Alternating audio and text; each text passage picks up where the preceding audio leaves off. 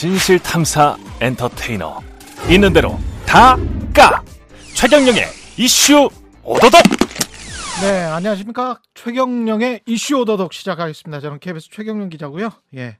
오늘은 옆에 조회수 좀 올려보자 하는 제작진의 욕심입니까? 예. 최강욱 열린민주당 대표 자리하셨습니다. 안녕하십니까. 안녕하세요. 예. 네. 민주당 최고위원이시기도 하고요. 그렇게 됐네요, 지금. 이게 지금 열린민주당이 해체가 됐습니까? 지금은 어떻게 된 겁니까? 법적으로는 아직 해체가 된 게 아니고요. 예. 그 중앙선관위원회 왜 그 등록이 이제 사라져야지 없어지는 음. 거잖아요, 정당은. 네. 근데 양당이 통합 과정에서 선거 그 정당법에 보면 합동 수임 기구에 의결을 해야 되고 음. 그 합동 수임 기구의 의결은 끝난 상황이고요. 예. 그 정치적으로는 이제 끝난 상황이고 정치적으로는 끝났고 예, 법적으로는 법적으로 살아있는데 정리하는 게 이제 약 한 1, 2주 정도 아, 그러니까 법인만 살아있는 그런 그런 셈이죠. 그런 상황이고 지금 예. 더불어민주당 최고위원으로 호칭하는 게 맞는 것 같습니다. 네. 예. 어떻게 합당 과정에서는 별다른 뭐 불협화음이나 이런 건 없었습니까? 어땠습니까? 있었으면은 뭐 네. 그 저기 조중동에 가만히 있었겠습니까? 열심히 썼겠죠. 특별히 뭐 저희가 예. 그 옛날 합당 때처럼 뭔가를 요구하거나 뭐 그런 게 없어서 제가 가장 그 특이하게 본 거는 한 지역구 삼성 금지 예. 조건이었잖아요. 예, 예. 저희가 말한 거는 이제 삼성 금지가 조건이었고 예. 그거를 받아서 민주당이 일단은 당내 음. 정치개혁 특위에서 삼선 제안 을 일- 일차적으로 의결한 상황이고 음. 그걸 어떻게 발전시킬 것인가 또 나왔습니다. 그걸 끝난 게 아니고 어. 어, 열린민주당과 더불어민주당이 합의한 내용 중에 5대 5로 정치개혁 특위를 구성한다는 게 있거든요. 예. 거기에서 다시 한번 지금 다룰 생각입니다. 예. 손혜원 전 의원은 이제 본인의 정치적인 소명은 다 했다고 생각한다 그러면서 정치계를 떠나겠다라고 했고 정봉주 의원은 어떤 스탠스인가요 지금? 정봉주 전 거기야? 이제 정치를 하고 싶은데 못 하셨던 세월이 오래되다 보니까 그렇죠. 예, 그렇죠. 예. 이제 뭐 민주당에서 활동을 하시겠죠. 예. 그 이게 지금 득표 전략 이재명 후보의 득표 전략에는 당장에 어떤 도움이 될까요? 좀 분석을 해보셨어요? 글쎄 저는 뭐 그렇게까지 세부적으로 분석하고 생각한 건 아니지만 음. 선거를 많이 준비하고 전략을 세워봤던 우리 우상호 의원님은 그렇게 말씀하시대요. 그러니까 선거라는 게 특히 대선은 음. 양측의 지지자들을 최대한 모아가는 과정이고 음. 누가 그거를 최대한 결집시키느냐에 따라서 승부가 난다. 예. 그래서 이제 어, 지금 민주당의 경우에는 여러 세력들이 이렇게 쭉 모이, 모아지고 있는 상황이고 예. 예, 저쪽 국민의힘이나 뭐 이런 쪽의 경우에는 음. 당내 파열음이나 이런 것들이 심각했지 않습니까? 예. 지금도 봉합된 형태를 띠고는 있지만 여전히 음. 이제 아직 모아지지 않은 상태라서 그런 점에서 어, 원래 지지자들을 결속하는 효과, 음. 그다음에 그 지지, 결속된 힘을 바탕으로 어 저기 뭐 득표력을 확산시키는 효, 결과, 뭐 이런 것들이 이어질 것이다. 음. 예. 기대하고 있습니다. 근데 모아지면 국민의힘 쪽은 그런 주장을 하더라고요. 우리는 국민의힘은 아직 안 모아졌기 때문에 이 정도인데 한 85% 90% 정도가 모아졌고 나머지 한 10% 정도가 채워지면 지금 현재 박빙의 상황에서 훨씬 더 앞, 앞서 나갈 수 있다. 네. 원래 구도나 세 자체가 네. 그렇게 이제 분석하시더라고요. 거기에는 동의하십니까? 선거 때는 뭐 다 자기한테 유리하게 얘기하는 거 아니에요? 그렇게 따지면 이쪽이야 예. 대통령 지지율보다 지금 후보 지지율이 못 나오고 있으니까 그렇죠. 더 결집할 게 많은 거 아닌가? 아, 그렇게 네. 또볼 수가 있겠네요. 네, 네. 그 일부 저도 이제 페이스북 그 친구 중에 네. 이낙연 후보를 열심히 지지했던 네, 분들이 네, 있는데 네. 그분들이 아직 약간 좀 뭔가 이- 있는 것 같은 그런 뉘앙스 글쎄 그냥 앙금 같은 게 뭐랄까 그 좀 구분해서 봐야 될 것 같아요. 예. 그러니까 민주당의 열성 지지자로서 이낙연 후보께 조금 더 민주당의 일종의 정통성이 있다라고 생각하고 지지하신 분들이 계신 것 같고 예. 또 다른 하나는 그 이재명이 싫어서 이낙연을 지지한 분들이 있는 것 같은데 예. 이재명 후보가 싫다고 하는 거는 과거에부터 쭉 이어져 왔던 음. 그런 일- 작은 흐름이 있죠. 그 민주당 내 어떤 후보 경선이 있을 때마다 예. 등장했던 일, 어, 일- 약간의 그 집단이 있는 것 같은데 음. 그분들은 요즘 조금 이상 증세를 많이 보이시잖아요. 무슨 뭐 윤석열 지지 선언을 예. 했다 뭐 이런 식으로 또 나오던데 예. 거긴 조금 멍, 뭔가 좀 하여튼 그거는 이해할 수 없는 음. 웃음이 좀 있는 것 같고 그분들은 뭐 많지 않은 것 같고요. 예. 과거부터 그게 쭉 있어 왔죠. 뭐 예를 들어서 저기 경기도지사 출마했을 때 뭐 남경필 씨를 지지한 아. 걸로 갔다거나 예. 뭐 그런 분들이 쭉 계셨는데 음. 뭔가 좀 정치를 오해하고 계시는 분도 있는 것 같고 그 숫자는 그렇게 많지 않다. 많지 않았다는 게 계속 그동안에 입증된 것 같은데요. 됐다? 네. 아, 지금 뭐 이슈는 김건희 씨 녹취 파일 그리고 그 다음에 국민의힘이 대응 차원에서 한 건지는 모르겠습니다만은 자우리가 본인들은 안 했다라는 것이고 장 변호사가 내놓은 이재명 어, 욕설 파일 뭐 이렇게 있습니다. 그냥 김건희 씨 녹취 파일부터 좀 이야기를 해보면 그 대응 가, 과정에서 보면 방송금지 가처분 신청을 하고 뭐 일부 인용될 게 뻔히 에, 있는 상황에서도 또 지금 뭐 가, 가처분 신청을 했단 말이죠. 이거는 지상파 방송사 길들이기 차원인 건가요? 어떻게 보세요? 그러니까? 본인들이 음. 예를 들어서 저희가 이제 언론개혁 법안을 국회에서 논의할 때 예. 마치 언론의 자유를 수백 년 전부터 수호해온 대표적인 정당인 것처럼 계속 행세를 해왔어요. 음. 그러면서 언론에는 일체의 제약이 없어야 되는 것처럼 얘기를 했었단 말이죠. 예. 근데 지금 하고 있는 행태를 보면 법적인 조치를 계속 반복하고 있을 뿐만 아니라 물리력도 행사하잖아요. 찾아가가지고 네. 뭐 어떻게 하겠다. 그러니까 이런 것들 하나하나가 국민들 보시기에는 사실은 우리 미래를 맡길 수 있는 정치 세력으로 봐야 되느냐라는 걸 판단하실 수 있어야 되는 것이고 음. 그것이 또 평가의 요소가 될 텐데 그 생각을 안 하는 것 같아요. 그러니까 일단 뭐랄까 상황을 호도하고 정치적인 이득을 노- 얻을 수만 있다면 어떤 무리라도 감행하시는 것 같은데 예. 좀안 그러셨으면 좋겠고 그리고 버- 거기에도 이제 법률가들이 많이 있는데 예. 사실은 언론사를 상대로 어떤 방송 금지 가처분을 신청해서 받아들여진 예가 거의 거의 없습니다. 없어요. 예. 그 뻔히 알면서 하는 예. 일이라는 거거든요. 예. 그러니까 그런 그런 식으로 해서 일종의 위축 효과를 노리는 거고 음. 그다음에 MBC의 방송이 있고 나서 과, 어 요즘 이제 말하자면 여러 플랫폼들이 발달하고 뭐 매체가 다변화되면서 자극적인 뉴스들이 많이 범람을 하잖아요. 예. 그러니까 거기서 나오게 될 방송하게 될 김건희 씨의 육성에 대해서도 사실 많은 분들이 좀 뭐랄까 충격적인 장면들을 기대한 게 있었는데 음. 그것이 그렇지 않아서 뭐 밋밋하다 이렇게 넘어갔다고 평가가 일부에서 나오니까 음. 그거는 본인들이 이제 과도하게 압박을 한 게 MBC의 편집에 영향을 미쳤다 음. 이런 자신감을 또 일부 얻었나 봐요. 아, 그러니까 그런 생각을 할 수도 있겠네. 예. 예. 그러니까 뭐 그렇게 정치적으로 압박하고 법적으로 압박하고 뭐 형사 고발하겠다고 위협하고 뭐 이러면은 언론을 위축시키지 수 있지 않을까 예. 이런 생각들을 하시는 것 같은데 예. 그리고 다른 한편으로는 마치 그 특정한 세력이 뭔가를 이용해 가지고 선거에 개입하는 듯한 모습 음. 외양을 만들어 보려고 하는 좀 그거는 과거 본인들이 집권했을 때 역사에 많이 있었던 일이지 뭐 디도스 공격도 하고 뭐 별거 다 하잖아요. 음. 예. 네.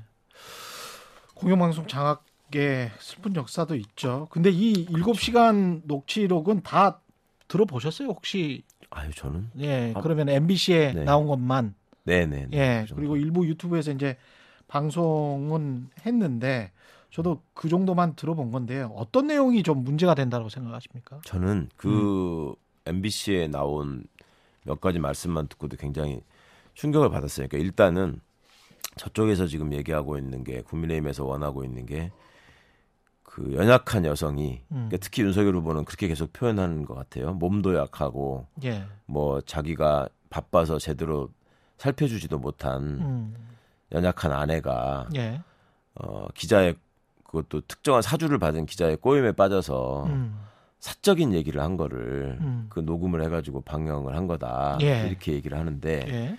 일단 기본적으로 별로 연약해 보이지는 않는 것 같고 어투나 어조나 예. 내용으로 보아 그 다음에 어, 본인이 돌보 주지 못해서 집에 뭐 바빠서 늦게 들어가가지고 얘기를 못하다 보니까 그러면은 다른 남자하고 뭐 사적으로 지금 이런저런 얘기를 했다는 얘긴데 예. 그런 식의 해명을 했는데 음.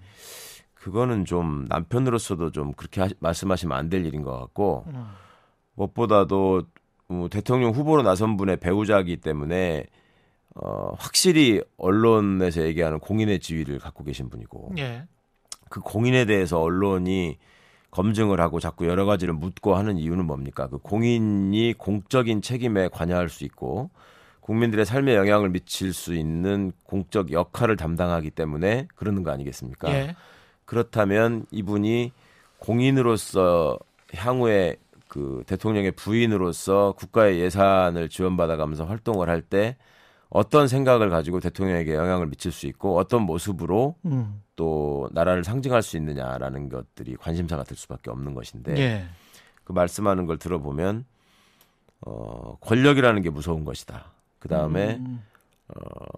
우리를 도와주면 돈을 주겠다. 네. 그 다음에 또 미투와 관련해서도 돈을 주지 않아서 그렇게 됐다. 이게 뭐 이제 뭐 네. 외국 언론까지 장식을 했던데. 정권 잡으면 가만 놔 두지 예, 않겠다. 그리고 우리를 비판하는 사람들 정권 예. 잡으면 가만두지 않겠다. 뭐 이런 예. 것들이 얼마나 이분이 말하자면 자본주의 사회에서의 재력과 그다음에 이 민주주의 하에서 일방적인 권력 이런 것들을 염두에 두고 숭상하는 분인가 하는 그런 철학의 일단이 드러난 것 같아서 우리 조국 전 장관께서 본인에 대해서 언급한 얘기를 듣고 섬뜩하다는 표현을 했던데 그러니까 예. 가만히 있으면은 그렇게 안 했을 텐데 그렇죠, 그렇죠. 자꾸 공격하고 시끄럽게 하니까 구속할 수밖에 없다 이런 얘기들도 음. 사실은 따져보면 그러면은 그- 그거는 검찰총장 할 때 부인으로서 듣고 경험한 바를 얘기한 거잖아요. 예. 검찰총장의 부인으로서. 예. 그때는 검찰총장 할 때는 좀 덜 바빴나 봐요. 집에 가가지고 다 음. 부인하고 얘기해주고 이러는 거를 전달한 모양인데 그것도 굉장히 황당한 얘기죠. 그러니까 수사라고 하는 것을 법과 원칙과 절차에 따라서 굉장히 절제되게 예. 해야 되는 것임에도 불구하고 음. 자의적으로 상대의 태도를 보아가지고 얼마든지 이게 재량을 우리가 남용할 수 있다. 음. 그런 생각이 일단을 드러낸 것 같아서 충격적이었습니다. 저는. 일단 근데 이제 저는 그 사건들이랑 좀 연계를 해볼 필요는 있는 것 같아요. 기존에 나온 사건들 있지 않습니까? 예. 특히 이제 시기 자체가 지난 여름부터 해서 쭉 계속되잖아요. 이번 네, 겨울까지. 근데 지난 가을에 개사과 논란이 있었잖아요. 네. 그리고 코바나 콘텐츠 사무실에서 찍은 것 아니냐는 보도가 있, 있었거든요. 네. 그러니까 본인 뭐 코바나 콘텐츠 사무실이 그 아크로비스타의 아래 2층에 있는 거 아닙니까? 그리고 네. 아크로비스타가 있고 그러면 본인 집에서 찍은 게 아니고 거기 사실은 같은 건물 내에 있는 건데 네. 만약에 그랬다면 그리고 본인이 진술한 것들 이 캠프를 마치 좌지우지할 수 할 것처럼 네. 당신 들어오면 뭐 1억 1억을 줄 수 있다는 등 음. 뭐 이런 것들이 그러면 개사과를 찍을 때 누가 찍었는지 누가 기획했는지는 지금 알려지지 않았고 네.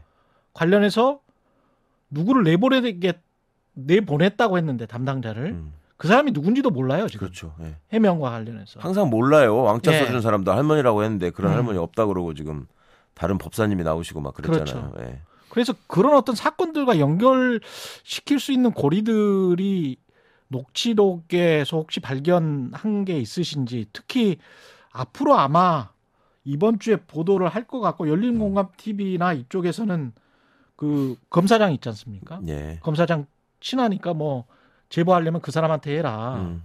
이런 것들이 본인은 이제 검찰총장 출신은 아니잖아요. 네. 그러면 서로 간에 굉장히 많은 대화가 오고 가면서 음. 어떤 공감이 있으니까 네.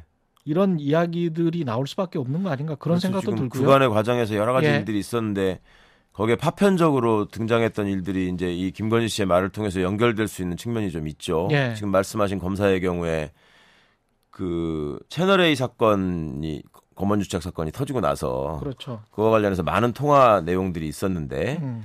거기에 그 한동훈 검사하고 윤석열 씨의 부인인 김건희 씨 사이에 통화가 굉장히 많이 있었던 게 밝혀졌고 예. 어 그게 도대체 왜 그래야 되나 음.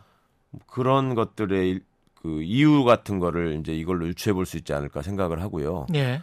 그 뭐 사건 사건 관련해서 얘기하면서 그 검사한테 뭐 얘기하면 되니까 내가 다 얘기할 수 있으니까 뭐 이런 음, 이런 거 제보해라. 자체가 제보하려면. 네, 네, 네. 예. 그게 그 전에 왜 그 채널A 기자들이 제보자를 유혹할 때도 음. 윤석열하고 한칸 띄고 최측근 치면 나오는 사람이다라는 음. 말을 했지 않습니까? 예. 그런 것들이 과연 윤석열의 최측근이 김건희의 최측근으로 되어, 되어도 괜찮은 것인가. 음. 그 다음에 이분들이 만약에 본인들의 예상처럼 본인들의 점괘처럼 청와대에 들어가게 된다면 음. 그러면 그 최측근이라는 이름으로 얼마나 많은 사람들이 활동 활약을 하게 될 것이며 예. 그 최측근들을 움직이는 부인의 역할은 또 뭐가 될 것인가 음. 뭐 그런 것들에 대해서도 좀 관심을 가져야 될 것 같습니다. 그리고 무속 신앙과 관련해서 아까 왕자 말씀도 하셨지만 건진법사 이야기가 세계 일보에서 계속 뭐 네트워크 본부의 네. 고문이었다. 음. 그리고 이제 툭툭 치면서 네네. 어, 어깨를 치면서 이야기를 하는 그런 모습들이 이제 영상에 잡히기는 했는데 이게 무속인이 뭐뭐 조언을 할 수는 있다고 저는 봐요. 아 그럼요. 예. 그, 그렇잖아요. 근데 그렇죠. 이게 이제 네. 합리적 판단에 음. 영향을 줄 정도로 무속 신앙에 심취해 있는가 그게 문제인데 네네. 그거 어떻게 보세요? 이거는 아니 그러니까 예. 그것도 지금 이런 논란이 처음이 아니잖아요. 예. 과거에 뭐 천공 스승 얘기 나올 예. 때도 그때 보인 태도하고도 지금 일관되지 않아요. 음. 그때는 오히려 그걸 지적하는 유승민 후보를 나무랐잖아요, 이 양반이. 예. 그 얼마나 좋은 말씀을 많이 하는데 들어보지도 않고 어. 어? 그리고 그분 따르는 사람이 수십만인데 뭐 음. 감당할 수 있느냐 뭐 이런 식으로 얘기를 했었잖아요. 예. 그리고 나서는 그 뒤에는 또 아무런 뭐 저기에 영향을 미치지 않는 것처럼 또 발뺌을 했다가 음. 이번에 이 문제가 또 터지니까 처음에는 아예 몰랐다 그랬잖아요. 자기는 모르는 그랬죠. 사람이다. 예. 그러니까 이제 세계일보가 준비했던 자료들을 하나씩 공개를 한 거였는데 같이 뭐 신체를 접촉하는 장면까지 나오니까 이제는 어쩔 수가 없으니까 그거를 정면으로 왜 거짓말을 했고 왜 이거를 부끄럽게 생각하는지를 해명하기보다 음. 조직을 해체해버리는 걸로 대응을 하더라고. 예. 그러니까 뭐 부인 문제가 생기면 이부속실을 없애겠다. 음. 뭐 이런 문제가 생기면은 또 그 선대인의 조직을 없애겠다. 이런 식으로 대응하는 거는 국민에 대한 예의가 아니라고 생각합니다. 예. 그러니까 본인이 제가 보기에 그런 식의 어떤 호의적인 얘기를 해주거나 아니면은 본인의 불안감을 좀 덜어주거나 아니면 본인이 보기에 능력이 있어서 미래를 바라보는 사람들을 좀 좋아하고 의지한다는 얘기는 검사 재직 시절 때부터 많이 있어 왔던 얘기예요. 예. 본인의 집안도 그런 것들을 좀 음. 좋아한다고 하고 또 처가 쪽에 대해서도 그와 관련한 얘기들이 또 많이 나왔었잖아요. 예. 그간에. 음. 그러면 왜 그런 미래에 대한 어떤 예측이나 이런 것들을 선호하게 됐는지 음. 그리고 그런 것들을 통해서 어떤 그 생각을 가지고 어떤 움직임을 할 것이기 때문에 그것들을 계속 그렇게 음. 찾아다녔었는지라고 하는 거를 국민한테 솔직 솔직하게 말씀을 드리고 그게 무슨 범죄도 아니잖아요. 예. 본인이 어찌 보면 취향이고 선호란 말이에요. 음. 그런데 구약을 거의 외울 수 있다고 암송하는 굉장히 뭐랄까 종교적이고 영적인 삶을 사는 부인인 것처럼 얘기를 했다가 예. 그것이 이제 무속 신앙하고 연결되는 게 두려운 것인지 아니면 기독교의 표를 의식한 것인지는 모르겠는데 음. 진실되지 않은 거는 확실한 것 같습니다. 그 정치는 질색이라고 부인은 그런 이야기를 했었으니까요. 그렇죠. 뭐 예. 도장 찍고 가서 정치해라라고 했다는데 음. 사실은 지금 경선 통화 내용들 과정에서부터 보면 정치를 굉장히 좀 좋아하시는 분. 굉장히 관심도 예. 많고 여러 가지 현안에 대해서 예. 어, 관여하시는 것 같고 음. 캠프나 이런 거를 구성하고 움직이는 데 있어서도 본인이 그렇죠. 예, 많이 애를 쓰는 것 같은 예. 그런데 남편이 정치하는 걸 끔찍하게 싫어하고 음. 뭐 그냥 몸져 눕고 이러는 분은 아닌 것 음. 같아요. 근데 이제 전반적으로 그 녹취록의 영향이 국민들의 민심에 어느 정도 어, 영향을 줬느냐 하면 별 영향이 없었다라는 응답도 지금 최근에 뭐 MBN 조사 보면 나오는 것 같고. 예. 그리고 MBC가 뭐랄까요? 그 관련해서 이 통화 녹취록만 너무 의존한 게 아니냐. 음. 뭐 어떤 취재를 해서 아까 말했던 어떤 사건들을 더 깊이 취재를 해보고 그것과 이 녹취록 안에 있는 내용이 어떤 관계가 있는 것 같다 이렇게 나왔으면 그렇죠. 취재 내용이 전면에 등장을 했으면 훨씬 더 이제 공영방송 다웠을 텐데 예. 그런 측면이 좀 아쉽다는 지적은 많습니다. 많이 아쉽죠. 예. 네, 많이 아쉬운데 음, 꼭 MBC만 할 수 있는 일은 아닌 것 같고 음, 앞으로 이제 많은 매체 특히 KBS에서 이제 또 활약하는 분들이 많이 계시겠죠. 예, 아니 그리고 사실은 이런 이슈야말로 예, 그 선후 관계 같은 것들을 많이 좀 이렇게 확인을 해서 음, 왜냐하면 선거 때 되면은 이렇게 이슈로 이슈를 덮는 일들이 많이 있잖아요. 그렇죠. 그렇죠. 캠프가 그걸 일종의 전략으로 활용한단 말이죠. 예, 그러면 그런 것들이 국민들을 현혹시키지 않도록 음. 그걸 정리해주고 어떤 그 요점을 제시해 주는 거야말로 음. 선거 과정에서 국민의 판단을 돕는 가장 중요한 언론의 역할이 아닌가 싶은데 음. 지금은 언론이 어떤 감시자나 비판자로서 위치하기보다는 아예 선수로서 뛰는 언론이 많다 보니까 예. 그런 점들이 제대로 좀 이렇게 그 전달되지 않는 것 같아서 아쉬운 점이 있고 음. 또 지금 매체의 속성상 그러니까 인터넷 언론 인터넷으로 기자 기사를 소비하는 분들이 많다 보니 속보에만 의존한다고 하잖아요. 음. 그때 그때 또 제목 장사를 하- 해야 된다는 예. 유혹도 많은 것 같고 음. 그렇다 보니 좀 깊이 있는 분석이나 이런 것들은 여전히 어- 좀 없는 것 같아서 없죠. 네. 예. 그리고 이제 국민의힘에서는 아까 이슈를 이슈로 덮는다라는 말씀을 하셨지만 그 이후에 이제 며칠 후죠. 그 장영하 변호사인가요? 그분이 네. 국회에서 네. 그 형수 욕설 파일을 틀었단 말이죠. 네. 그러면서 이제 유튜브에 그것도 다 돌았어요. 음. 이런 행위에 관해서는 어떻게 생각하십니까? 당연히 이 MBC를 아예 MBC도 이거 이거 보도해라 뭐 이렇게. 주장을 하고 있습니다. 녹음 파일이 이슈가 되니까 녹음 파일로 대응하자라는 거 아니겠습니까? 음. 그건 뭐 정치권에서 늘 해오던 일종의 방식이나 수법이라고 할 수 있는 것인데 음.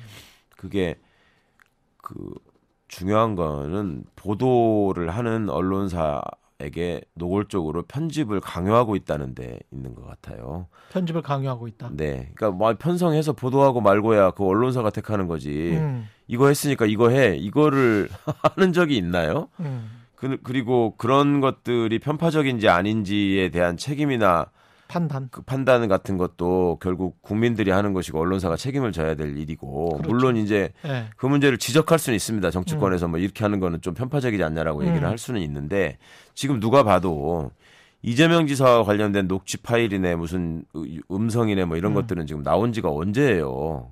그 10, 10, 10년 정도 된 것 같은데. 게다가 그 고민스러운 게 공적인 음. 내용이 없, 없어서. 그렇죠. 예. 그리고 그 경위나 이런 것들에 대해서도 관련된 분들이 여러 차례 설명을 하셨고 음. 그리고 언론이 그거를 또 취재해서 보도 안 한 게 아니에요. 과거에 너무나 많이 취재를 해서 보도를 예. 했고 그런데 지금 와가지고 본인들의 선거에 이게 좀 유리한 내용이니 음. 또 방송해라. 이거는 아니잖아요. 이제 그 김건희 씨의 얘기는 자꾸 이분들이 일종의 신비주의 전략이라고 할까 뭐 그런 전략을 갖고 있었는지는 모르겠는데 어쨌든 공인으로서의 대통령 부인에 대해서 갖고 있는 유권자의 관심이 음. 있었기 때문에 언론이야 그 부분에 대해서 당연히 취재를 하고 싶어 하는 것이고 예. 그 과정에서 나온 얘기인데 그거하고 이거를 같은 층위에 놓고 똑같은 음, 취급을 해서 틀어라. 음. 이거는 무리한 편성권에 대한 도전 아닌가 싶습니다. 그런데 여하튼 판세를 보면 이런 전략들이 국민의힘이 국민의힘의 이런 전략이 먹히고는 있- 있는 것 같아요. 왜냐하면 네. 언론의 속성, 뭐 언론 비판 충분히 하실 수는 있지만 이제 막 따라가는 게 또 언론의 속성, 어쩔 수 없는 속성도 있고 예. 과거에 트럼프 대통령하고 힐러리가 맞붙었을 때 딱 그 상황인 것 같아요. 서로 간에 네거티브 하다가 예, 예. 나중에 트럼프와 관련돼서 트럼프와 관련된 부정적인 보도가 많이 나왔다고 할지라도 그 부정적인 보도하고는 아무 상관없이 오히려 인지도만 더 높여줘서 예. 선거 결과에는 훨씬 더 도움을 줬다. 이런 분석이 나왔지 않습니까? 예. 그걸 노리는 거겠죠. 여기서도 뭐 나름 선거 전략을 연구하는 분들이 많이 있었을 테니까. 예. 그런데 저 제가 더 걱정하는 지점은 뭐 그렇게 선거에서 자기 후보를 많이 노출시켜 가지고 어떻게든 좀 유권자들한테 언급되게 하는 것 그리고 대선이라고 하는 거는 특히 어찌 보면은 고정표가 정해져 있는 상황에서 이제 중간층을 누가 더그 그 가져오느냐 예. 이 싸움을 하는 거잖아요. 예. 그 과정에서 이제 중간층이라고 하는 게 상대적으로 정치적인 관심이나 이런 게 좀 낮으니까 음, 많이 언급되는 걸로 이제 현혹하는 면이 있는데 음. 저는 그보다 더 걱정스러운 지점은 어느 날 윤석열 씨가 이준석 대표하고 뭐 봉합이 된 것처럼 얘기한 다음에 단문 메시지를 여가부 해체 뭐 이것부터 이제 시작을 그렇죠. 했단 말이죠. 예, 예.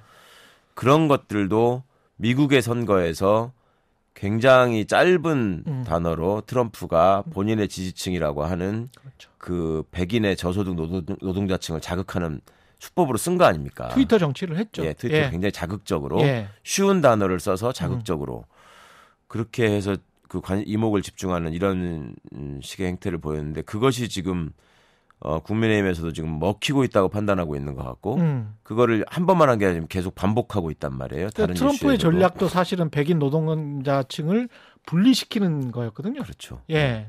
그러니까 어, 국민 통합을 위한 선거를 준비하기보다는 어떤 지금 젠더 이슈와 관련해서도 그렇고 음. 완벽하게 이게 이슈를 통해 가지고 유권자들을 분리시키는 전략을 통해서 내 표를 결집하겠다 예. 이런 생각을 하는 것은 지도자가 돼서 나라를 이끌겠다는 사람으로서 취할 수 있는 전략으로서는 좀 너무하는 거 아닌가 음. 그 장래를 생각하고 나라의 앞날을 걱정하고 민주주의를 걱정하는 사람 같으면 취해서는 안 될 태도라고 저는 보입니다. 근데 이제 도덕적으로나 그 뭐 가치라는 측면에서는 맞는 말씀인데 예. 현실에서 이게 먹힌다. 예. 먹힌 먹힌다. 그리고 먹히니까 우리도 뭔가 해야 되는 거 아닌가라고 하는 민주당 지지자들의 목소리도 이- 있는 거 아닙니까? 혹시? 있, 겠죠 예. 예, 있는데 예. 그게 그런 것 같습니다. 그러니까 음. 우리 국민들이 경험하신 그 정치의 과정이나 그다음에 음. 우리 국민들이 성취한 민주주의의 역사나 이런 것들이 사실은 결코 다른 나라에 견줘서 뒤지지 않는다고 생각하는 편이고 저는 음. 그리고 국민들을 믿고 역사의 발전을 믿어야 된다라고 음. 생각합니다. 예. 그런데 일관되게 지금 그 소위 보수를 참칭하는 정당들이 취하는 방식은 음. 대중을 어찌 보면 대중의 의식을 좀 가벼이 여기는 무시하는 전략이거든요. 예. 개돼지라고까지 제가 표현하지는 않겠습니다만은 음. 대중들이 그런 정도의 어, 장난질에 쉽게 속아 넘어갈 수 있다. 라는 라고 전제하에 예, 그렇게 예. 믿지 않는 한 저는 그런 전략은 취할 수 없다고 봐요. 그러니까 음. 그것이 반복되고 쌓이면 쌓일수록 결국은 시민들이 그걸 알아보실 것이다. 음. 라고 생각하고요. 예. 그러- 그래서 그 문제점들을 지적하는 거는 어, 반드시 해야 될 일이고 음. 그렇지만 그런 식의 방식으로 국민을 현혹시키는 일은 좀 자제해야 되는 게 맞는 것 같다. 그리고 유권자들을 너무 무시하는 전략이다. 예. 그렇게 생각합니다. 그러면 판세를 뭐랄까요? 극적으로 민주당 입장에서는 어, 민주당이 유리하게 가져갈 수 있는 뭔가 또 다른 정책 이슈 뭐 공약 특히 부동산과 관련해서도 사람들이 관심이 많고 여- 예.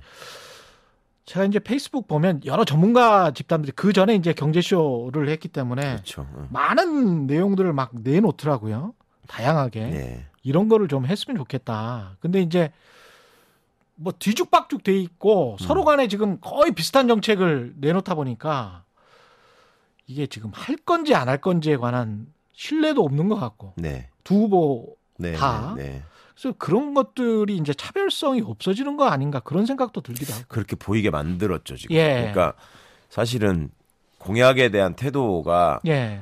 우리 이재명 후보 같은 경우에는 과거에 단체장으로 재임하면서 공약 이행률이 약 95% 정도 평균 된다라는 거는 통계적으로 나와 있고요. 예. 윤석열 후보는 공약이라는 거는 뭐 선거 때 얘기하는 거고 음. 떨어지면 안 지켜도 되는 거다라고 본인이 직접 어- 명시적으로 언급을 했어요. 예. 그리고 공약이라고 얘기하는 것조차도 정말로 손바닥 뒤집듯이 바, 바뀝니다. 그러니까 여가부 폐지가 원래 공약이 아니었고 음. 그분들이 내세운 공약은 양성평등부로 바꿔서 개선하겠다라는 예. 거였다가 여가부 폐지라는 다섯 글자를 본인의 페이스북에 갑자기 쓰니까 음. 그거를 기자분들이 물었잖아요. 음. 선대위에다가 예. 공약이 바뀐 거냐. 그러니까 아니라고 또 얘기를 했는데 음. 본인이 또 나서 가지고 아니다 바꾼 거다 또 이렇게 했단 말이죠. 예. 그러면 이런 것들이 공약을 희화화 시키는데 지금 후보가 기여를 하고 있는 거예요. 음. 그렇게 하고 있는 사람과 예. 그 다음에 이재명 후보의 경우에는 이재명은 뽑는 게 아니라 심는 겁니다라고 히트를 했던 그런 탈모 공약. 음, 탈모 예. 공약에서 보듯이 뭐라도 소위 소확행 그다음에 경제 대통령 뭐 이런 음. 이미지를 내세우면서 나름의 공약을 계속 발표하고 비전을 제시하는 행보를 해왔는데 예. 이것이 어 다른 어떤 사적인 이슈 그 네거티브 이슈에 묻혀가지고 지금 갑자기 사라져버린 상황이 된 거죠. 음. 그 이거는 전적으로 저는 언론의 책임이라고 생각합니다. 매번 음. 선거 때마다 얘기하는 게 무슨 네거티브에만 집중하고 정작 국민들을 위해서 비전을 제시하거나 공약을 뭐 얘기하는 거에는 소홀한다라고 늘 반복적으로 언론이 지적해 왔어요. 근데 보도하는 행태를 보면은 공약을 분석하고 하는 거는 얘기하지 않고 음. 가십에만 치중을 하고 지금 계속 그 어, 어떤 캠프가 무슨 얘기를 해가지고 어떤 얘기를 덮으려고 하는가를 그냥 그것도 어, 분석적으로 얘기하는 것도 아니고 그냥 중계하는 데 머무르고 있단 말입니다. 음. 그렇게 하면서 지금 정책 선거를 기대한다는 거는 언론이 좀 자신을 돌아봐야 될 것 같고 예. 그럼에도 불구하고 지금 말씀하신 어떤 이 상황의 반전이나 음. 그 선거의 흐름이나 이런 것들은 이대로 지금 가서는 그 좋지 않은 것 같고요. 음. 제가 보기에는 그 메가 이슈라고 할까? 그러니까 네. 큰 틀에서 이번 대선이 어떤 미래를 가지고 후보들이 승부하고 있는가를 국민들께 제시할 책임이 후보한테 있다고 생각합니다. 그러니까 예. 지금 생각해 보면 과거에 문재인 대통령이 당선될 때 뭐 행정수도 아니 노무현 대통령 때 행정수도 예. 이전에 고- 공약 뭐 이런 것들이 그걸 중심으로 얘기가 그 전개되는 면들이 분명히 있었거든요. 음. 그랬죠. 그런데 이것이 그 지금 선거는 그건 지금 뭘 놓고 둘이서 큰 틀을 해서 차이가 싸우냐. 나 예. 싸우느냐 음. 이런 게 없어요. 그렇죠. 그런데 한편으로 보면 없는 거는 또 아니었어요. 어제 음. 그제 그 이재명 후보가 임기 1년을 줄여서라도 개헌을 하는 중임제. 네, 예. 중임제를 두고 개헌을 하고 또 헌법의 문제를 다시 한번 생각해 봐야 된다는 얘기를 했습니다. 예. 그러면 그 문제는 굉장히 중요한 문제고 대통령 후보가 아니면 할 수 없는 얘기예요. 음. 대통령의 임기를 1년 줄여서라도 그렇죠. 개헌을 해야 음. 된다는 얘기를 어떻게 할 수 있겠습니까? 내 임기 그러면 1년 줄여서. 예. 그렇죠. 음. 그러니까 그런 것들에 대한 반응이 음. 지금의 어떤 87년 헌법 체제가 현 시점에서 지금 너무 낡지 않았냐라는 그 지적은 계속 있어 왔고 계속. 지난번 예. 대선에서도 많은 후보들이 대부분의 후보들이 다 개헌을 공약했기 때문에 음. 문재인 정부가 초반에 개헌안을 제시한 적도 있단 말입니다. 예. 그러면 그다음에 그 심지어는 그 전에 박근혜 씨도 개헌을 하겠다라고 물론 그때는 상황을 모면하기 위해서 다른 이슈를 큰 이슈를 던지느라고 그렇게 하긴 했지만 음. 그렇게 얘기를 했었단 말이에요. 그러면 그 문제에 대해서는 진지한 논의를 해야지. 음. 그거에 대해서 반응하는 야당의 모습이 지금 이재명 후보가 8년 하겠다고 얘기하는 거다. 어? 음. 1년을 줄이는 게 아니라 3년을 늘리, 늘리겠다는 얘기다. 예. 이렇게 나왔단 말이에요. 그거는 그럼 패배를 자인하는 겁니까? 본인들은 이번에도 지고 다음에도 질 거니까 8년을 하는 공약을 이재명이 내세웠다고 얘기하는 거예요. 그러니까 이거는 그 논리적으로도 안 맞는 얘기고 예. 그 유권자에 대한 태도로서도 바람직하지 않다, 않다고 저는 생각합니다. 예. TV 토론에서 그 문제도 논의될 것 같고. 대장동 이슈 같은 경우는 어떻게 논의될 것 같습니까? 지금 이제 윤석열 후보가 태도를 바꿨잖아요. 예. 그전엔 토론을 기피하다가 예. 가진 이유를 대면서 이상한 이유를 대면서 토론을 회피하다가 이제 선거 설 전에 하겠다라고 음. 얘기를 했는데 지금 뒤에 흘러나오는 얘기들을 보면 이분이 지금도 검찰 내부에 빨대들을 많이 갖고 있는 것 같고 음. 본인의 수하들을 통해서 거기에 관련해서 대장동과 관련한 이슈들을 많이 이렇게 집적을 한 것 같아요. 예. 그래서 뭐 50몇 개 질문상을 만들었다 뭐 이런 얘기가 흘러나온 적도 있었죠. 예. 그러니까 본인들이 기대하고 있는 모습은 음. 윤석열 검사가 피의자 이재명을 신문하는 식의 모습으로 음. 끌고 가고자 하는 의도가 있, 양자 있어 토론을. 보입니다. 네, 그러니까 예. 그 전에도 대장동 이슈에 국한에서 토론하자 뭐 이런 얘기가 잠깐 나왔다가 사라지고 했었는데 그 토론이라는 음, 과정을 통해서 후보가 보여야 될 모습은 정책적인 이슈에 어떻게 반응하고 어떤 생각과 어떤 식견을 가지고 음. 공부해 왔는가를 국민들한테 보여서 안정감을 드려야 되는 거고 예. 다른 한편으로 상대 후보와 비해서 어떤 차별성을 가지고 저 사람을 지지해야 하는가를 드러내는 자리여야 하는데 예. 지금 그것도 최대한 어 이런 네가티브 이슈를 키우는 쪽으로 만약에 준비를 한다면 예. 그거는 굉장히 잘못된 음, 태도라고밖에 보이지 않고 또 그 정책 이슈와 관련해서 윤석열 씨가 보여왔던 그런 어떤 그 얕은 수준의 모습이 음. 그 무슨 3%가 나라를 구했다라는 말에서 표현되듯이 예. 그, 그 전에도 굉장히 깊이 없는 얘기들을 막 던졌다가 이게 다 설화가 됐었단 말이죠. 그러니까 예. 그런 두려움이 있기 때문에 토론을 기피한 걸로밖에 저는 안 보였었는데 음. 이거는 나름 고 말하자면 대장동 이슈에다가 집중을 해가지고 음. 어떻게든 후보를 이- 이재명 후보를 코너에 몰아보겠다. 음. 뭐 그런 생각을 갖고 있는 것 같습니다. 근데 근데 더불어민주당 쪽에서는 가- 그 전에 이야기했던 게 본부장 말이죠. 네네. 본인 부인 장모 음. 리스크인데 본인 리스크 중에 뭐 여러 가지 사건들이 분명히 있었었거든요. 그럼요. 윤호진 씨 사건도 있었고 네네. 변호사법 위반 의혹도 있고 뭐 네. 이렇습니다. 또 이제 제가 왜 이 이슈는 잘 안 하는지 모르, 모르겠습니다만 언론도 홍사원 기자가 계속 지적하지만 도이치모터스 그렇죠. 같은 경우에 네, 이게 지금 한 10만 주 거래 내역과 관련해서 타사 출권지 타사 입건지 모를 네. 한 닷새치에 네, 거래 내용만 공개하고. 보여주고 어, 국민들에게 우리는 뭐 한 6천만 원 이런 거밖에 없다 이렇게 네. 이야기를 했단 말이죠. 네. 그럼 나머지 한 80만 주가 어떻게 됐는지는 사실은 지금 검찰하고 금감원 정도만 알고 있고 아무도 몰라요. 그렇죠. 네. 그러면 이런 이슈들 그다음에 윤우진 사건과 관련된 이슈들 이런 것들은 민주당은 앞으로 이게 이제 네거티브니까 이게 더 이상 제기 안 할 겁니까? 아니면 이거는 정당한 후보 검증이기 때문에 이게 토론회에서 좀 나옵니까? 어떻습니까? 네거티브가 아니고 예. 그거는 음, 이분은 검찰총장으로 있었던 사람이에요. 그렇죠. 그 예. 본인이 얘기하기를 예. 자기의 부인과 장모를 타겟으로 해가지고 뭐 특수부가 1년 반이 넘도록 집중적인 수사를 했다 뭐 어쩌고 음. 하는데 본인 지금 이제 벌어지고 있는 상황들을 보면 본인이 재직 시절에는 하나도 진척되지 않거나 덮여버렸던 수사가 예. 윤석열 검사라는 사람이 검찰 조직에서 나오자마자 장모 일부터 시작해가지고 윤우진 씨나 이런 사람들이 실제로 실형을 선고받고 있는 상황들이 쭉 이어지고 있단 말입니다. 예. 그 차이는 검찰에 윤석열이라는 사람이 있었냐 없었냐밖에 없었어요. 그러면 음. 이거는 공적인 삶을 살아오는 과정에서 이 사람이 어떤 행보를 했는가를 규명할 수 있는 음. 중요한 소재입니다. 이거는 그러니까 양평동 땅도 그렇고. 그렇죠. 예. 그- 그러니까 그거를 어 단순히 그냥 뭐 나는 모르는 일이다 결혼하기 전에 일이다 뭐 이런 식으로 부인을 해왔었단 말이에요. 예. 그리고 과거에 본인이 검찰총장으로 재직할 때 했던 그 수사의 방식이나 내용과 본인 부인 장모에 대해서 그 비리가 의혹이 제기됐을 때 해명하는 방식이 너무 달랐잖아요. 예. 그러니까 신정아 씨 사건을 떠올려 보면 지금 부인의 합격력 위조가 얼마나 심각한 일인가를 음. 본인이 과거에 그 기소를 다 구속 기소를 해놓고 나서 이제 아닌 것처럼 자꾸 하고 이러다 보니까 그게 이슈가 된 거지. 음.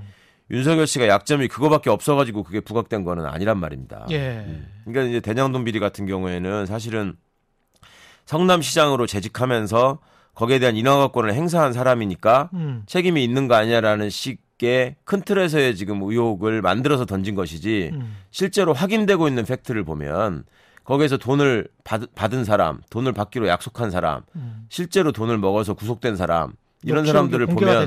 네네. 녹취록. 예. 그런 내용들을 보면은 지금 그것이 과연 어느 쪽에 그 관련된 사람이 더 많은가 이게 드러나고 있는 거죠. 음. 근데 그럼에도 불구하고 다른 그 근거 없는 의혹들을 통해 가지고 이걸 덮으려고 하는 것과 나와 있는 사실관계를 부정하는 것과 음.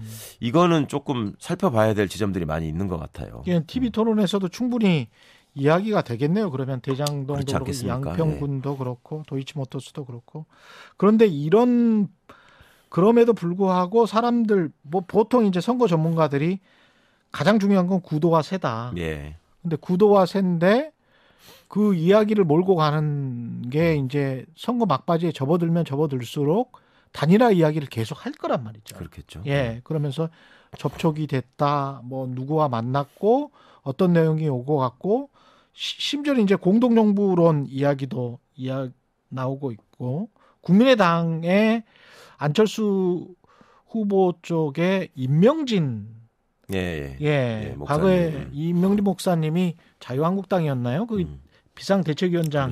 예. 하셨잖아요. 이게 이제 이분이 아마 가교 역할을 할 것이다. 아, 그런 그런 얘기였나. 이야기가 있습니다. 네. 예, 실제로 있고 그래서 영입을 한 것 아닌가. 음, 그렇게 된다면 이거는 공동정부 이거는 이제 윤여준 전 장관의 주장인데 공동정부를 생각하고 있는 것 아닌가. 윤여준 장관님. 예, 윤여준 장관이. 아, 네. 최근에 최강 시사에서 나와서 그 네. 말씀을 하시더라고요. 음, 그렇게 생각할 가능성이 높다. 단일화보다는 단일화 형식상은 단일화겠죠. 네. 하지만 이제 공동 정부를 우리가 함께 하겠다. 이렇게 네. 되면 이제 급격하게 국민의힘, 국민의당 쪽으로 음. 뭔가 새 구도가 완전히 가는 그런 음. 상황이 될 가능성이 높단 말이죠. 음. 어떻게? 그걸 물론 예. 그 단일화가 되면 음, 현재 지지율 분포나 이런 것들로 볼 때는 민주당 입장에서는 상당히 그 큰 이슈고 불리한 이슈가 되고 예. 많이 신경을 써야 될 것 같습니다. 음. 그런데 김종인 대표님 같은 경우에는 또 단일화가 안 될 것이다라고 음. 또 예측하신 게 있었잖아요. 예. 근데 그 전제로 드신 사실이 돌아가는 꼴을 보니 안 될 것 같다 예. 그렇게 말씀하셨는데 결국은 두 후보가 어떤 것이 본인에게 가장 유리하느냐를 생각할 것 같은데 음. 지금 보면 안철수 후보의 지지율은 계속 올라가고 있고 예. 또 단일 후보로 놓고 1대1 대결을 전제하면 안철수 지지율이 더 나오는 상황이잖아요. 음. 그러니까 안철수 후보가 쉽게 포기하지 못하는 상황이 되고 있는 것 같고 예. 안철수 후보의 정치적 장래를 볼 때 본인이 대통령으로 당선된다는 확신이 있지 않는 한 음. 단일화 이슈를 쉽게 받기는 어려울 것이다. 예. 그리고 그런 식의 언급을 또 본인이 상당히 확실하게 지금 과거보다 달리 하고 있단 말입니다. 예. 그러면 앞으로 전개되는 상황은 누구도 알 수 없지만 음. 여하튼 윤석열, 안철수 두 분이 가지고 있는 공통점이 뭐가 있으며 어떤 정치력을 가지고 두 분이 협상을 해서 공동 정부를 위한 단일화를 구성할지 그거는 음. 전적으로 그분들의 역량에 맡겨져 있습니다만 예. 그간에 이분들이 보여오신 행보나 정치적인 역량을 볼 때 그렇게 큰 틀에서 어, 공동정부를 구성할 만큼의 합의가 쉽게 이루어지지는 않을 것 같다. 음. 저는 그냥 유권자의 한 사람으로서 그렇게 보입니다. 그러니까 선거 전략이나 이런 것들은 저는 잘 모르는 사람이긴 하지만 예. 안철수 씨가 그냥 예를 들어서 단일화를 하게 되면은 둘이서 뭔가 룰을 만들어 가지고 조사를 해야 되는 거잖아요. 예. 그러면 그 문항에서부터 음. 그다음에 누가 그걸 그 누구를 대상으로 조사할 것인가 이런 것들이 이제 다 정해져야 될 텐데 예. 그게 과연 될까? 그리고 그거를 해서 어 양쪽 다 공평하게 만들어지는 룰이라는 게 있을 수 있을까? 음. 그러니까 지금 그냥 나오는 지지율은 윤석열 씨가 높은데 단일화해가지고 단일 후보로 되는 지지율은 안철수 씨가 높은 상황. 예. 근데 윤석열과 안철수 지지는 상당히 차이가 나고 있으면, 있으면서 안철수 지지가 올라가고 있는 상황. 음. 이런 것들이 둘이서 협의하고 합의에 이르긴, 이르는 게 상당히 어려울 것 같다. 음. 현재로서는 그게 그렇게 보는 게 조금 더 맞지 않나 싶네요. 예. 근데 이제 만약에 그 뭐 하여간 100 누가 다 100을 가져가는가 그게 음. 여권이 있는 야권이 있는 그게 가장 중요할 것 같은데 여권 같은 경우는 과거에 그런 사례들이 있었기 때문에 혹시 아직도 여지가 있다고 보세요. 정의당 심상정 후보와의 그런 네. 비슷한 예. 전략적 연대, 그런데 공동 정부론 뭐뭐 이런 것들이 가능합니까? 지금 정의당의 지금으로는? 태도나 또 예. 심상정 후보께서 며칠간 집가하셨다가 보이시는 모습이나 이런 걸 보면은 음. 그거 어렵지 않을까요? 예. 정의당의 지지율이라고 하는 것이 과연 의미 있게 확보될 수 있을 것인가? 음. 그것도 많은 유권자분들이 회의적으로 보시는 것 같아요. 그것이 예. 심상정 후보님의 깊은 고민의 고민이죠. 요소였던 것 같고, 예. 그러니까 허경영 후보한테 지금 위로받는 상황까지 와버렸는데 이거는 조금 정의당 입장에서는 많이 참담하실 것 같습니다. 심각하죠. 심각하죠. 김종인 전 위원장이 사실은 그 의문의 일패를 김건희 녹취록에서 의문의 일패를 당한 그렇죠. 큰 당사자죠. 먹을 예. 게 많은 정치에 예. 뛰어든 정치 노객 같은 그런 예. 그래서 굉장히 본인 입장에서는 정말 모욕적이었을 것 같은데 그분 같이 자존심 강하신 분. 네. 예, 자존심 굉장히 강하신 분이라 김종인 전 위원장이 그 녹취록을 안 들었을 리가 없을 것 같고. 그럼요. 예. 그러면 이게 막판에 어떤 변수가 될 수가 있을까요? 김종인 전 위원장이 혹시 민, 뭐 박용진 전 후보도 예. 만났다고 하잖아요. 예, 예. 그 가능성에 관해서는 어떻게 생각하십니까? 마지막으로. 가능성이 없진 않겠지만 저는 없진 뭐큰 않습니까? 기대는 그것도 큰 어. 기대는 하지 않는다. 하지 않는다. 하지 하지 않는 게 맞죠. 뭐 하지 않는 게 맞다. 그분이 뭐 그렇게 큰 영향력이 있는 것 같지도 않고. 예. 결국은 그러면 정책과 이슈로 승부를 한다면 민주당이 내 걸어야 되는 거는 뭡니까? 이번 대선에서. 아까 행정수도, 과거에 행정수도 같은 거를 말씀을 하셨는데, 뭐를 내걸어야 될까요? 소확행 같은 공약들 말고, 그러니까 아무래도 음. 그 경제 대통령으로서 이재명이 가지고 있는 능력과 식견을 최대한 보이고 음. 특히 이제 부동산 정책과 예. 관련해서 그다음에 이제 젊은층이 여러 가지 면에서 이제 경제적인 전망이 어려워서 좌절하는 면이 많이 있잖아요. 예. 취업도 그렇고 뭐 본인들의 투자와 관련한 여러 음. 정책도 그렇고 그런 것들에 대한 이해도가 높아서 그런 어떤 그 소확행도 좋지만 종합적인 대책들을 모아서 경제 정책의 방향이 어떻게 간다. 그러니까 우리 사회가 음. 앞으로 복지국가로 발전하는 데 있어서 어떤 모습을 취해가지고 갈 것이다. 음. 그러니까 이제 기본소득 정책이나 기본주택 정책이나 이런 것들이 근본적으로 따져보면 사실은 복지국가를 만들겠다는 거잖아요. 음. 그 복지국가를 위한 선진 복지국가를 향한 그 정책 패키지 네. 이런 것들이 국민들께 좀 설득력 있게 전달돼야 될 것 같고 그다음에 개헌이라고 하는 문제도 분명히 음. 중요한 이슈로서 저는 다뤄져야 할 것 같습니다. 음. 그리고 다른 한편으로는 이제 상대 후보도 좀 그런 막무가내식의 그냥 정권 교체를 기대하는 여론에만 편승해 가지고 파퓰리즘을 구사할 게 아니라 음. 좀 진지한 자세로 정책적인 그 토론에 임해야 될 것 같다. 음. 그런 거에 대해서 조금이라도 응해, 응했으면 좋겠다. 예. 여기까지 하겠습니다. 예, 열린민주당 최강욱 대표, 더불어민주당 최강욱 최고위원이었습니다. 예, 오늘 말씀 감사하고요. 예, 최경련의 이슈 얻어드리겠습니다. 저는 단단한 껍질에 쌓여있는 궁금한 이슈를 들고 다음 시간에 돌아오겠습니다. 고맙습니다. 감사합니다. 예.